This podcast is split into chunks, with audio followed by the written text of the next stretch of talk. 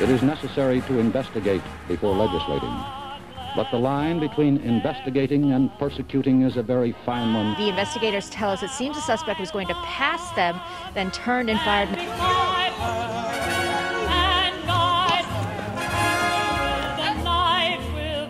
Christine Laura, what you're seeing behind me is one of multiple locations. I rise to support the impeachment of President Donald J. Trump. And I'm about to talk to him about allegations that he was involved with prostitutes in Moscow and that the Russians taped it and have leverage over him. Welcome back to Information Operation. It's been a few weeks since the Arizona audit uh, results were posted. Uh, there's still a lot of drama going on in the state, and we have the person with us today to uh, give us an update on what's happening as we speak. Uh, Colonel Wendy Rogers, United States Air Force retired, is with us. Welcome, Colonel. Hey, great to be with you, Todd. I'm broadcasting from my home that's uh, near the Capitol uh, in Arizona, Phoenix. being a rural legislator, even though I represent northern Arizona, parts of four counties in northern Arizona, we have to have two homes, of course. Uh, and so here I am down by the Capitol. I'll be in there tomorrow. We're not in session, uh, as you know. We uh-huh. uh, adjourned at the end of June, and we don't go back into session until January. So there was been criminal referrals to uh, how do you pronounce his name? Bronovich. Brnovich. Brnovich. Brnovich. We call him Berno for sure. so how is Berno doing? What, what's happening with Berno and in, in the in the possible indictments? Well, Berno needs.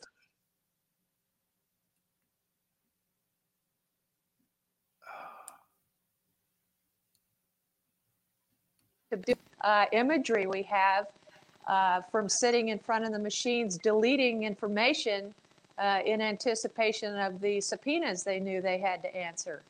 And my constituents are really sort of a hard scrabble lot uh, from northern Arizona, and they want to see uh, people arrested, and yeah. Uh, as do I. And it, there's a hue and a cry to keep the pressure on him. Uh, we understand that there are a lot of data points for him to go over and it's going to take months and all this kind of thing. Well, we think that he's got enough to arrest people. And uh, instead of doing that, he's doing these, you can't even make this up. Uh, what was a, that? a nunchuck routine on social media. It's it's like the Dukakis in the tank moment or the John oh, Kerry sure. in the spacesuit moment. Yeah. You know, he can either get serious and have that be a turning point where he starts arresting people, or he's going to be the height of uh, ludicrousness, you know. So we we've really I've had it. Yeah. And I do these podcasts to keep the truth in the limelight. But for folks like you, Todd Wood, and others, uh, we wouldn't have a First Amendment because we have to keep talking about this. We have to keep getting to the bottom of the truth of 2020. So, where are we on decertification? I know that you have called for it. I know you've had legislators from around the country, you know, state legislatures sign your petition for that or uh, talk to us about that. Where where are we? Yeah, so that's a great question. To decertify, each state in its own right has state legislators, state mm-hmm. senators, mm-hmm. state representatives. In some states, they call them delegates, like West Virginia and Maryland, mm-hmm. they call them delegates. Hmm. And so each state has to have enough uh, firepower, if you will, to decertify, i.e., recall its electors. For Arizona, that means 16 out of the 30 state senators, and that's exactly where we are we have 16 Republicans, 14 Democrats. We only have mm-hmm. a one vote majority. Mm-hmm. Similarly, in the state house in Arizona, we have 31 29 Republican Democrat. So, in a perfect world, all 16 of those state senators in my state and state representatives in my state would have to vote to decertify, which would uh, then recall the 11 electors. We would ostensibly then need, say, for example, Georgia to do this, mm-hmm. uh, Wisconsin to do this. Then, if enough electors are call, recalled, such that Biden would have fewer than two 270, or Trump would have more than 270, then according to the US Constitution, it would be thrown into the US House of Representatives, whereby they would conduct a separate and different US presidential election to where each state would get one vote based mm-hmm. on the complexion of its state legislature. Right. So, in our case, again, Arizona, even though it has a very thin margin of a lead in the state Senate and state House, would be termed as a Republican state, meaning the one vote for Arizona in that scenario would be for the Republican. Right now, as I understand it, there are more Republican states than Democrat states for that one vote, one state scenario. Would that ever unfold? Apparently, it did back in Thomas Jefferson's era. This is not an unprecedented uh, thing for it to happen. But to get to where that is requires state legislatures to recall electors. Mm-hmm. So, back to your question. My letter has been an audit all 50 states letter, whereby I want to get as many state legislators to sign on to say that this is the game plan and this is where they stand. So now we have about roughly 150 state legislators from around the country who have signed on to my letter. So here is a charge to you, Todd Wood, and to mm-hmm. everybody listening. If you have state legislators in your state, state representatives, state senators, who have embraced election integrity, who are unflinching and tenacious about it, forward them to me, tee them up on an mm-hmm. email to me, and address it to team at wendyrogers.org. T E A M, team at wendyrogers.org. Wendy, W E N D Y, like the hamburgers, Rogers, like Mr. Rogers, mm-hmm. R O G E R S dot org, team at wendyrogers.org, and say, I, Todd Wood, have these four or five legislators in my state.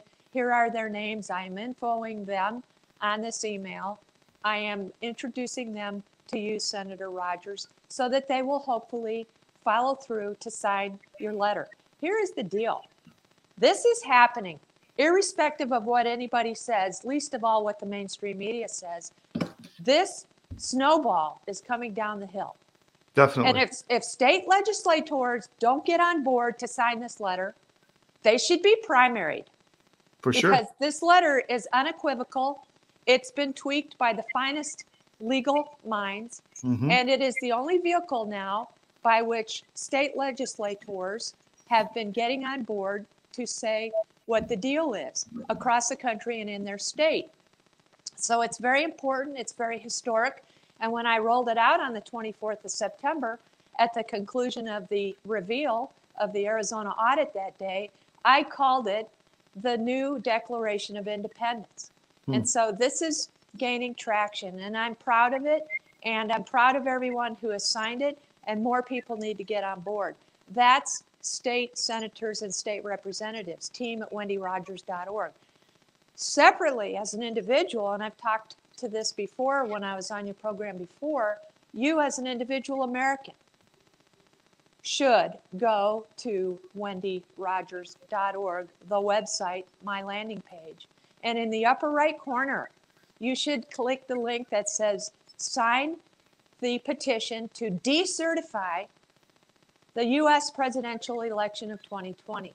Go on that link, click on it, sign your name and your email address, and then you will be joining over 1.1 million signers Hmm. across the United States of America who have signed this letter. This is this is huge. This shows that there is a public outcry for fairness in our elections. There is a public demand to decertify the election of 2020. So, as an individual, you do that. As a constituent in your state or other states, for example, I was talking to the lieutenant governor of Idaho a week ago uh, when I was at home in Flagstaff. and we talked for an hour. She's she's a real uh, firecracker. hmm And she, at the end, said, Senator, what can I do? I said, Lieutenant Governor, you can send me five legislators from Idaho. Thank you very much. And boy, she was Johnny on the spot. She Mhm. sent them within two days. Mm. And I said, and oh, by the way, if you know any in uh, neighboring states like Montana or Washington State, send them to me too. And so she's working on that. This is a collective effort because if you get a few strong advocates, state reps, and state senators in a state, it will spread. Sure. People, people respect a strong, resolute, forward leaning legislator. And I mean, if you think back in history, it was simply 2,400 who went with Washington across the Delaware. It was Joshua Chamberlain who saved Gettysburg. I mean, these people who stand in the breach at a critical moment and are just absolutely strong, they make a difference. Sure, they do. We do. So in Georgia, where we've been pretty active, we've uncovered a, a real, um, I guess, network or effort of uh, people trying to run Democrats as Republicans, and maybe that's what has created some of these problems in the GOP. What do you is? Do you see that in Arizona? Uh, do you see Oh, yeah. people really? Oh my gosh, the Maricopa Yeah. County supervisors themselves Yeah, are living examples of awful Republicans. I mean, Yeah. they're not they're not really Republicans. I don't know what they are. I mean, they're just bad, and they and they uh, uh, dodged and obfuscated and stymied and thwarted us at every turn. We were upheld in court four times because they kept stringing things out. Mhm. Uh, it was they who said we could look at the ballots at the county and then, oops, pulled the rug out from under us, dropped the ballots off at our doorstep and said, Fooey with you, you can't look at the ballots at the county. Same thing with the machines. We had to go rent the Phoenix Coliseum. One thing after another. They do not want the truth. It's nothing about the truth. They don't want election integrity. They just want to keep their bit of power. So, where do we stand on the routers as far as um, I know there was a settlement? Has there been any movement there at all? Uh, my understanding is we are getting them and we are looking at them, and that's the latest Okay. of what I've been told. What about Pima County? Um, Pima County needs to be audited. I just saw a data point a moment ago before I came on that 45,000 people now say we need to audit it. Uh, uh, Mark Finchem, running for Secretary of State, mhm. who is an Arizona State representative, uh, who has been endorsed by President Trump. He is leading the charge on Pima County. He represents Pima County. Uh, he's the only Republican state legislator who does. Hmm. And so this is a very, very important uh, achievement to get done. And this is where Tucson is. Tucson is notoriously uh, corrupt and liberal.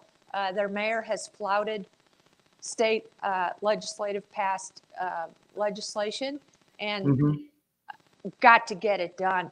I a little interesting story. Mhm. So I represent four other counties in Arizona. We only have 15 Mhm. 15 counties in Arizona, and they're big, you know. And so I was it's on Saturday, just a few days ago, in Payson, Arizona, which is northeast of Phoenix, but it's still northern Arizona, my district. So I was hosting this event for about 150 people, and it was outside. And uh, this uh, certain uh, county supervisor came up to me from Gila County, and he said, "Hey, I'm so and so, and welcome to our neck of the woods." And I said, "Well." Nice to see you. I said, uh, in the last 15 minutes, I've had two constituents of yours and mine come up to me to say there's a problem here with uh, apparent corruption here in Gila County, don't you know? And uh, Mm. one of these people is standing right here with us. And I looked at him and then I looked back at this elected official. I said, I think you've got a problem here. I don't care if Mhm. it went red or not. I said, Mhm. I'm going to call on you during my remarks and Mhm. have everybody know you're here so that they can come to you if they have other anecdotal evidences uh, to share with you. And he goes, uh, Thanks a lot. And I looked So at he wasn't interested. I said, You know what? You and I work for him. Yeah. And we work for that audience over there. And I said, This is something you need to do. Oh man, I school marmed him. Wow. I, I, I, I'm not having it. Oh, I'm just here to eat hot dogs, drink Coke, and mingle with the masses. Oh no, you got a job to do. You Mhm. got evidence here, and I'm calling you out. So I, I Todd, I I actually was really nice about it. And so when I was doing my remarks, I, I, you know, hey, he, here he is, and he's Mhm. here to help, just like the IG, right? Right, He's right. here to help. And uh, everybody, if, if you have anything to tell him, uh, just go over and talk to him today. And I, you know, and then I went out to lunch with some of my volunteers, one of whom uh, knew this guy really well and said, oh, he just sort of got into the job because his dad had had the job. I said, well, he's now going to do the job. Sure, sure. So, uh, last question. There's been some, I guess, for lack of a better word, drama about Karen Fann doing the right thing. Or Is there anything you want to say to that for our audience as far as her efforts in the whole audit process and whether or not she was making the right decisions, et cetera? I don't have a view anyway. I was just curious as to what I. I am uh, very strongly supportive of Karen Fann. I don't Uh-huh. think people appreciate what she has done, the pressure she's under, and the true mettle of her character. Mhm. Uh, she is a businesswoman. She's a strong advocate. I believe, honestly, she's become more conservative during this whole evolutionary process. Mhm. And uh, I think people don't give her enough credit. Um, she has a fine line to walk. I can be more vocal. I Yeah. can be more sharp elbowed and obnoxious. She's never, ever said to me, Oh, tamp it down, Rogers. I Mhm. mean, of course, if she did, I'd probably say, Too bad. But uh, she's never been that way. Uh, she's had very much respect for me and I for her. Uh, she's a rural legislator, as am I. She's next door in the Prescott, Arizona area. Uh, there are only seven of us out of the 30 who have to have two homes and, and Hmm. commute and so forth. She is one of us. And so there is a lot of rumor and speculation. I don't really take stock in any of that. Hmm. Well, is there any, how, can people get in touch with you? Is there anything else you want to let our audience know? Well, again, I would just reemphasize the two things. Send me stalwart state legislators who will sign this letter. Don't send me wishy washy people. I don't have time to do the convincing game, okay? I just don't. And also sign up as an individual on uh, wendyrogers.org on the landing page. And just know that we have to keep the pressure on. We have to uh, continue to move the Overton window, as it were, uh, the political window of acceptability. And we are. Rasmussen shows now more than 50% realize in mainstream America that this was a stolen, corrupted election. We need to move that inch by inch, day by day. This is not go to bed on Christmas Eve, wake up and see all the presents under the tree and everything's happy, la Right. la. It's not going to happen. It's Every day, inch by inch, we have to keep fighting. Thank you very much, Colonel. I appreciate you coming on the show. I know you're really busy and uh, thanks for taking the time and hope to have you back on down the road. Thank you, Todd. God bless America. Fly safe. Yeah.